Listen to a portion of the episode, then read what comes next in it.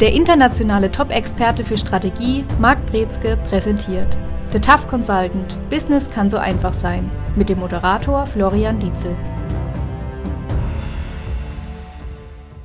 Herzlich willkommen zu einer weiteren Folge in unserem Podcast. Heute mit dem Thema der Pitch, die unterschätzte Hürde. Ja, zuallererst mal die Frage, Pitch, wie kennt jetzt den Begriff? Ist das jetzt ein Begriff, den jeder kennt? Weiß jeder was mit anzufangen? Was bedeutet das? Also es ist tatsächlich so, dass man gar nicht immer so hundertprozentig weiß, was mit Pitch gemeint ist. Und zwar haben wir häufig die, die Tendenz zu denken, ach, Pitch heißt halt irgendeine Angebotspräsentation. Da steht einer vorne, labert, präsentiert das eigene Produkt oder die Dienstleistung und dann soll man am Ende kaufen. Das ist so klassischerweise das, was man unter Pitch versteht. Und was wir aber ganz häufig haben, ist, dass erfolgreiches Pitchen damit zu tun hat, dass man mehr Fragen stellt und tatsächlich den Kunden reden lässt. Und das ist was, was nicht ganz so stark häufig in den Köpfen verankert ist. In welchen Situationen ist das denn der Fall, wo man, klar, du hast jetzt schon Angebotsunterbreitung ein Stück weit genannt, ist das jetzt nur das, wo nur welchen Angebot habe, dann muss ich pitchen oder gibt es auch andere Situationen vielleicht? Es gibt auch andere Situationen. Ganz häufig vielleicht so die Situation, die wir am besten kennen oder die wir als erstes denken, ist Höhle der Löwen. Da steht vorne einer vor einem Publikum und dann müssen die, sollen die irgendwie investieren und dann muss man eben das eigene Produkt und so die, die Basiszahlen und so ein paar grundlegende Eckpfeiler für die eigene, fürs eigene Unternehmen, für die eigene Dienstleistung und so weiter, was man so anbietet, dass man das alles präsentiert um dann möglichst es attraktiv zu gestalten, dass da jemand investiert und sagt, ja, will ich kaufen, will ich haben, will ich mitmachen. Und das geht in der Situation, dass es eine Person ist, die das macht. Es gibt manchmal auch Landing Pages, die versuchen, so einen Pitch darzustellen, abzubilden, wo man sich dann durchscrollt. Und das ist so der Klassiker, wo man das überall sieht und hat. Es ist immer dann der Fall, wenn wir allerdings ein Ergebnis wollen, einen nächsten Schritt haben wollen, dass wir da letztendlich einen Pitch haben. Das heißt, wenn wir beispielsweise im nächsten Schritt im Vertriebsprozess unterwegs sind, es kann auf ein Meeting sein, es kann auf ein, auf ein auch hin, hinzuarbeiten, dass man nochmal gemeinsam vielleicht eine Demonstration sich anguckt, nochmal trifft. Auch da ist es sinnvoll zu sagen, man hat so einen kleinen Grund, den man anbringt, warum es sinnvoll ist, dass es weitergeht. Und das ist letztendlich das Pitch. Welche Personen sind da so involviert immer? Sind das Entscheider? Sind das jetzt äh, die Hausmeister, die dabei sind? Oder in welchen Kreisen läuft das ab? Das ist auch ein, ein, wichtiger Punkt, der manchmal gar nicht so klar unterschieden wird, dass nämlich Vertriebsleute zu wenig qualifizieren. Also das heißt nicht wirklich rausfinden, wen habe ich da vor mir sitzen und die fangen an, ihre Angebotspräsentation überall zu, zu geben. Und dann werden da ganz toll die tollsten Möglichkeiten mit Geschenke, mit Broschüren, mit iPads, mit Hologrammen und was es nicht alles gibt, um dann das Produkt vorzustellen, um dann festzustellen, die Praktikantin ist schon mal begeistert, aber das ist jetzt nicht die Situation, wo man wirklich weiterkommt in diesem Verkaufsvertriebsprozess. Also das ist ein wichtiger Schritt, den man vor dem Pitchen machen sollte. Ja, wie, wie, wie gehe ich da vor? Wie finde ich die Person? Woher weiß ich, bei wem ich jetzt pitchen muss, dass ich jetzt nicht Zeit verliere beispielsweise? Fragen.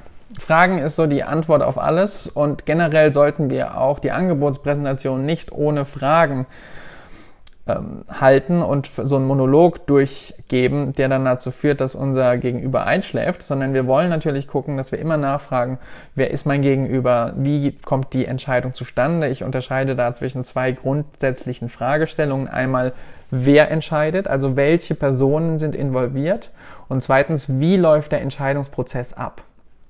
Das kann tatsächlich von Unternehmen zu Unternehmen variieren und viele Vertriebler denken, ja, kenne ich eins, kenne ich sie alle. Das ist nicht wirklich richtig. Manchmal ist es so, dass beispielsweise jetzt im technischen Umfeld der Einkauf letztendlich die Entscheidung zum Schluss trifft. Es kann auch sein, dass der Einkauf eine Erstauswahl trifft. Es kann sein, dass die dann nochmal intern von der technischen Leitung mit involviert, mit einbezogen werden oder mit der Fachabteilung. Und das sind solche Geschichten, da will man rausfinden, wie läuft das genau ab? Wer ist da überall dabei und an welcher Stelle und wie häufig in welchen Sequenzen? Warum will ich das wissen? Weil ich dann nämlich rausfinden kann, an welchen Stellen muss ich kommunizieren? Bei welchen Stellen muss ich einhaken? Welche Waffen und Werkzeuge will ich mitliefern, damit der Kunde sagt, ich habe alle Informationen und alle Stakeholder sagen, ich habe alle für mich relevanten Informationen und Argumente, den nächsten Schritt zu gehen? Ja, ich könnte mir vorstellen, dass bei der Filterung, wie das bei denen abläuft, schon ähm, der Unternehmens, also die Unternehmensgröße an sich schon ein guter Indikator dafür sein könnte, ähm, wie die Prozesse dort ablaufen. Ich glaube, ein großes Unternehmen hat dann mehr äh, mit Einkauf zu tun und läuft über viele verschiedene Abteilungen vielleicht, wobei bei kleineren Unternehmen eine Person mehreres gleichzeitig abdecken könnte. Muss nicht sein, aber denke, oder, dass es so sein könnte. Das ist gerade der Irrglaube, den wir haben, dass wir wissen, wenn wir ein Unternehmen vor uns haben, je nachdem von Größe, können wir zuordnen, wie es dort abläuft. Allerdings kann, können zwei Unternehmen, die die gleiche Mitarbeiteranzahl haben, es komplett unterschiedlich handhaben bezüglich Einkauf, bezüglich Entscheidungsfindung. Und deswegen, wir stehen jedes Mal vor der Frage wieder komplett neu, wie macht ihr das? Und das kann jedes Unternehmen komplett anders handhaben. Und nur weil wir eine Einkaufsabteilung haben oder nur weil wir eine Produktionsabteilung haben beispielsweise, heißt es noch nicht, dass die wirklich auch immer das entscheiden, was eine andere Firma mit den gleichen Abteilungsnamen entscheiden würde. Also da müssen wir uns immer offen halten und immer rausfinden, wie macht diese Firma das gerade, wo ich jetzt unterwegs bin. Es kann komplett anders ablaufen. Ja, supi. Dann würde ich vorschlagen, schauen wir uns mal einen guten Pitch an. Wie läuft der ab? Wie sieht der aus? Wie ist der aufgebaut? Du hast jetzt schon genannt, man muss viel Fragen stellen, aber was gehört noch dazu? Also ganz wichtig ist, dass man natürlich die Aufmerksamkeit catcht vom Gegenüber. Und da ist eines der ersten Punkte, was man berücksichtigen muss. Der Kunde stellt sich immer eine Frage. Was steckt da für mich drin? Und diese Frage will man beantworten. Und am besten hat man dazu eben ein Wertversprechen oder ein, ein so eine Art Überschrift, wo sagt, das ist was, was als Ergebnis bei rauskommt. Und dieses Ergebnis muss relevant zu meinem Kunden sein. Das heißt, ich möchte auf ein Ergebnis hinzielen und das, die Werbung macht es relativ, relativ stark, beispielsweise mit 20 Prozent auf alles.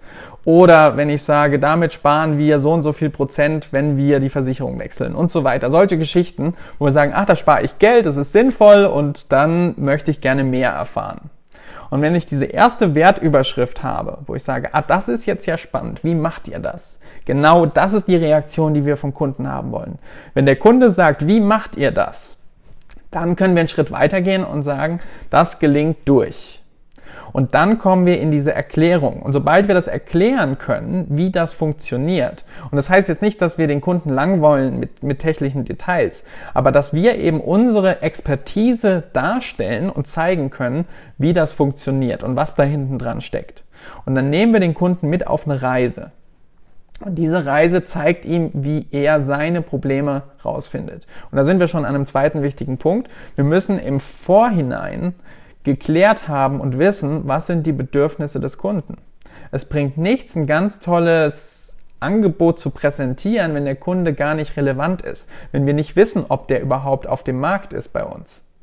Und wenn das nicht der Fall ist, dann können wir ihn schon disqualifizieren. Deswegen hatte ich gesagt, das müssen wir am Anfang klären. Es bringt nichts, wenn ich sage, ich bin jetzt hier in einem ganz tollen Unternehmen, die tatsächlich eigentlich beispielsweise Pappboxen herstellen und dass ich versuche, denen jetzt Joghurtbecher vorzuschlagen, dass die die brauchen. Das wird wahrscheinlich nicht funktionieren. Sondern ich muss rausfragen, was brauchen die? Wie kann ich denen helfen? Auch mit den Sachen, was ich anbiete. Wenn ich Joghurtbecher anbiete, dann muss ich auch dahin, wo Joghurtbecher gekauft werden. Und das ist was, was ich eben im ersten Schritt rausfinden muss. Im zweiten Schritt geht es dann darum zu zeigen, was unterscheidet oder was macht unsere Joghurtbecher besser als andere Joghurtbecher? Was ist der Grund, bei uns zu kaufen? Und das will ich dann in den Vordergrund rücken. Und dann kann ich das erklären. Und hier ist auch so ein Punkt, man muss jetzt nicht immer komplett einzigartig sein, aber man muss wissen, was ein Grund ist, warum Kunden die eigenen Produkte und Dienstleistungen kaufen. Und wenn ich das erklären kann, dann bin ich schon drei Schritte im Voraus. Und dann überzeugt man den Gegenüber auch mit der Erklärung des Produktes. Ähm, du hast ja gesagt, viel, viel Fragen stellen auch. Ähm, ist das nicht auch ein Bereich, der ist vor, vorab noch viel, viel wichtiger, um die Probleme zu erkennen? Weil ich glaube, vor jedem Pitch ähm, muss doch immer ein Erstgespräch folgen, oder? Wo ich die Probleme identifiziere, auf die ich dann entsprechend reagiere. Oder kann das auch alles in einem gleich sein? Jetzt kommt es auf die Frage an, wie definieren wir Pitch? Wenn wir Pitch wirklich nur als Angebotsdefinition oder als Angebotspräsentation definieren, so rum, dann ist es tatsächlich so, dass wir erst die ganzen Bedürfnisse abfragen müssen, ob das zusammenhängt. Wenn wir aber sagen, naja, sobald ich auch jetzt beispielsweise bei Kaltakquise jemanden am Telefon habe und ich pitche einen nächsten Termin, dann ist es eins. Also dann haben wir diese Bedürfnisabfrage und den nächsten Schritt zusammenhängend und dann sieht der Pitch aber nicht so aus, dass ich hier ich sage mal, wechseln möchte zwischen, okay, erst frage ich und dann präsentiere ich, warum ein Meeting sinnvoll ist mit 15 Gründen, sondern dann ist es eins und dann ist es auch verschwimmend. Diese Frageseite, Bedürfnisse abklären, abfragen und dann zu überzeugen, auf den nächsten Schritt zu gehen. Was ist denn jetzt richtig? Was ist denn dann jetzt der Pitch, wenn man von zwei verschiedenen Sachen sprechen kann? Von der Angebotspräsentation an sich und von ähm, den vor- und nachgelagerten Sachen, die auch dazugehören könnten. Das ist so wie immer in der Wissenschaft. Es kommt drauf an, was man auch sich anguckt. Generell ist es tatsächlich so, wenn wir sagen, es, es, es, es hängt ganz stark vom, vom Geschäftsmodell ab. Da müssen wir eigentlich drauf gucken. Ist das Geschäftsmodell klassischerweise, dass man erst Bedürfnisse abfragt, einholt und dann ein Angebot präsentiert, was dann streng genommen das Pitchen bedeutet, dann ist es vielleicht sinnvoll, diese Prozesse auseinanderzuhalten, weil wir dann an unterschiedlichen Stellen arbeiten. Sobald wir so einen Pitch-Prozess nehmen und den zu weit definieren, da spricht jetzt so der Berater aus mir raus. Und wir definieren den ganz weit und sagen dann, wir wollen den Pitch verbessern dann wird das Ganze schwierig und unübersichtlich. Und deswegen, ich bin ein Freund von kleinen und klaren Definitionen dass wenn wir an irgendwas arbeiten und schrauben, dass das übersichtlich genug ist, dass es praktisch genug ist, dass wir das umsetzen können und dass wir nicht eben uns verzetteln. Und das ist die Gefahr, wenn wir so einen großen Begriff haben. Deswegen möchte ich tendenziell lieber das Pitchen auf die Angebotspräsentation legen, während ich das Vorhergehende eher als Bedürfnis abfragen oder auch als Discovery Call oder auch als, was wir auch noch für Namen haben, eben bezeichne, dass wir hier abklopfen, wie sieht die Kundenseite aus. Ja, bin ich absolut bei dir. Ich sehe das genauso. Ähm, wir hatten jetzt zwei Sachen genannt, Aufmerksamkeit schaffen mit der Überschrift in Anführungsstriche, ähm, dann erklären, darauf reagieren. Gehört da noch was dazu dann im Prozess oder ist es dann schon abgeschlossen, wenn er sagt, ja, kaufe ich, finde ich cool. Man will natürlich auch, wenn man das erklärt hat, und das heißt jetzt nicht, dass wir eine Dreiviertelstunde PowerPoint von Alt-Ägypten bis zu unserem heutigen Produkt geht, sondern dass wir das Ganze punktuell ansetzen und auch gucken, wo steht unser Gegenüber, wie ist die Aufnahmefähigkeit und was ist relevant für unser Gegenüber. Wenn ich mit dem Einkauf spreche, brauche ich andere Argumente, als wenn ich mit dem Monteur beispielsweise spreche oder mit einem Logistiker. Und deswegen ist es ein wichtiger Punkt, dass dieser Pitch nicht immer gleich sein soll, sondern abgestimmt auf mein Gegenüber. Der zweite Punkt, der hinten dran steckt, es sollte auch eine Handlungsaufforderung dann folgen. Das ist so der Abschluss.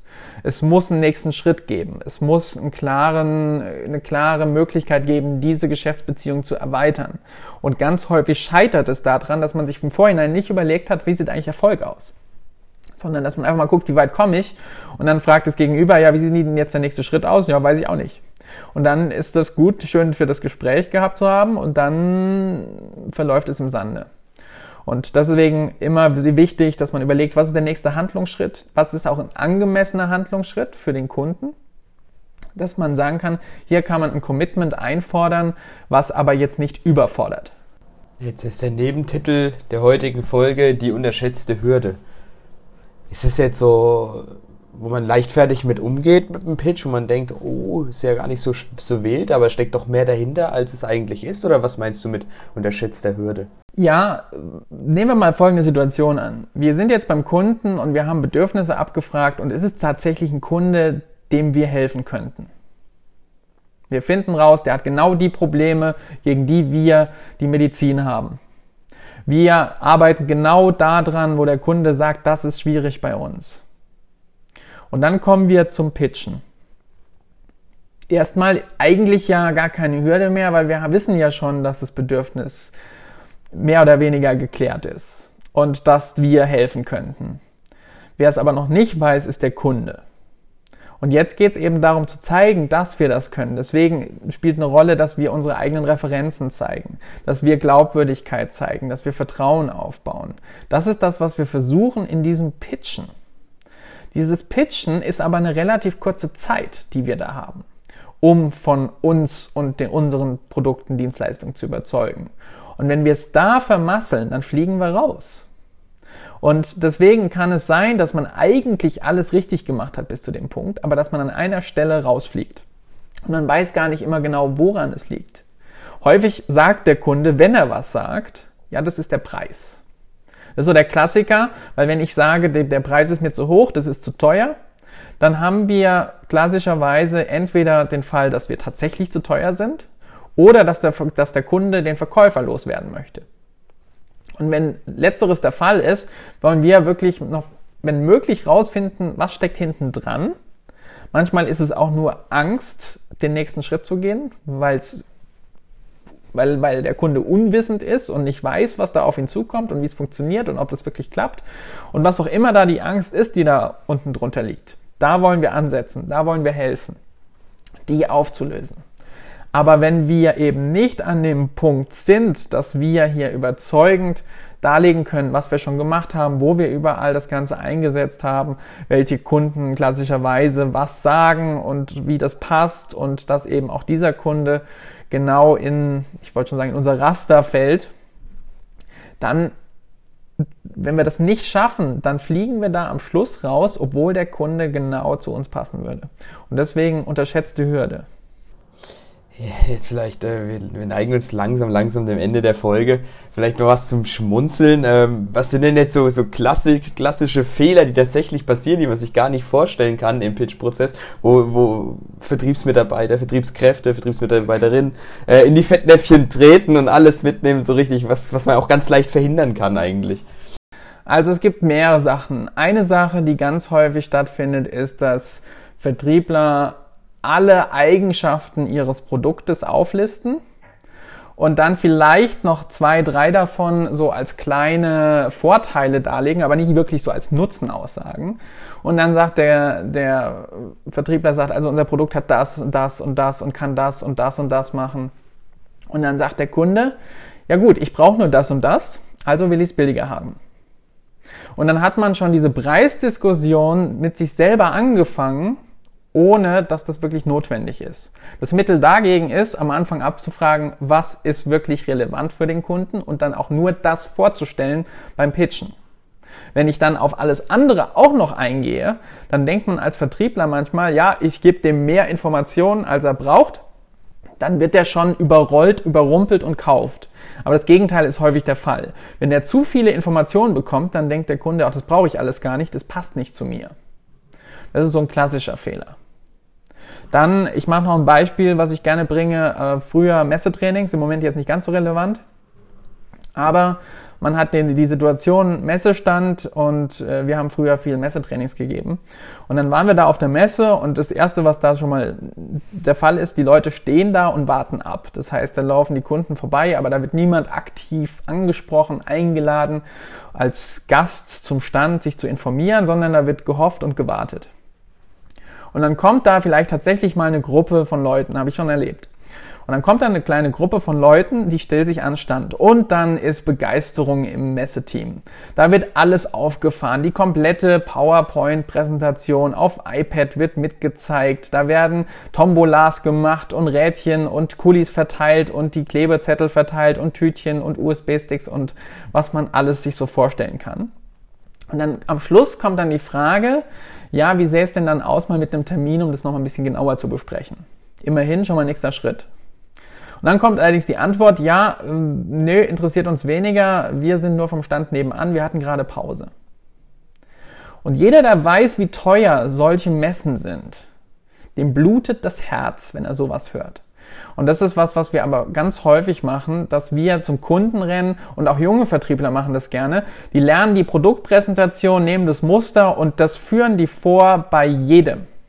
Egal, wenn die irgendjemanden zu Gesicht bekommen, die spulen ihre Standardpräsentation ab, drücken denen das Muster in die Hand, egal ob die Kunde sind oder nicht.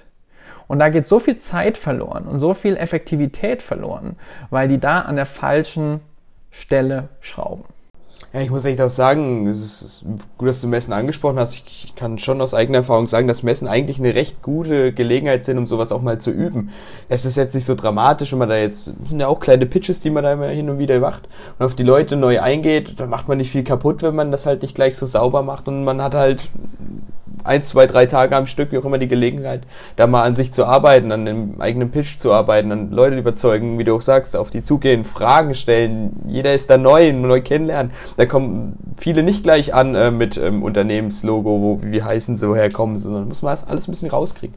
Und ich denke, das bietet alles im Großen und Ganzen eine gute Gelegenheit, um da an sich zu arbeiten und zu üben. Da noch ein Punkt dazu. Besser ist es, die Pitch, oder Moment nicht die Pitch, das Pitch und der Pitch ist richtig, die Pitch ist falsch. Also, das Pitchen, den Pitch, den will man vorher üben, vorher schärfen und schleifen. Wenn ich warte, bis ich auf der Messe zum Üben komme, dann ist es ein sehr, sehr teurer Übungsplatz.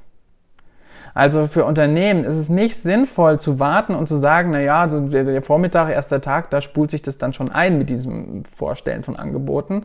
Das kostet ein Schweinegeld. Lieber vorher ein gescheites Training machen, wo man genau daran feilt und das übt, dass es dann sitzt. Ja, perfekt abgeschlossene Worte, finde ich. Jetzt auf Consultant nochmal eingegrätscht. Wunderbar. Nee, das soll es auch für diese Woche gewesen sein. Wir hören uns nächste Woche mit einem neuen Thema. Bis dahin, gute Zeit. Ciao. Das war The Tough Consultant. Business kann so einfach sein. Für mehr Infos besuchen Sie uns auf www.markbrezke.com. Für Fragen, Wünsche oder Anregungen schreiben Sie eine E-Mail an team@markbrezke.com.